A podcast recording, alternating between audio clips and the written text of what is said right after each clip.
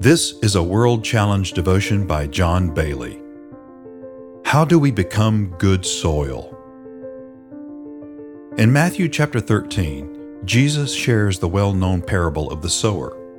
The seed is the unchanging Word of God from heaven. The culture and values of this world are constantly changing from culture to culture and generation to generation. But the Word of God is eternal. The seed sometimes falls by the wayside in stony places or thorns, and it never produces a harvest. The seed that produces a harvest is the seed that goes into fertile soil. There the Word goes deep, the roots go deep, and the fruit multiplies. Of course, the sower and the seed are critical. However, the word can be proclaimed in truth, but if the soil is not able to receive the word, there will never be 30, 60, and 100 fold harvests.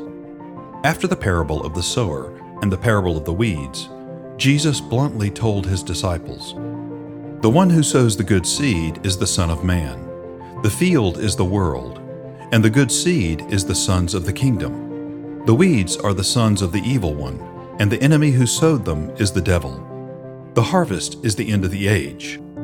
The Son of Man will send his angels, and they will gather out of his kingdom all causes of sin and all lawbreakers, and throw them into the fiery furnace. Then the righteous will shine like the sun in the kingdom of their Father.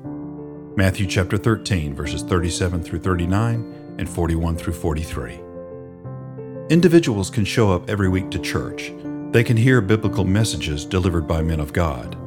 But if the soil of the heart is not soft, tender, and able to receive the word, there will never be the fruit of a changed life. What creates good soil in a heart is a culture of repentance. Sadly, that element is often lacking in the Western church and in many other places in the days we live.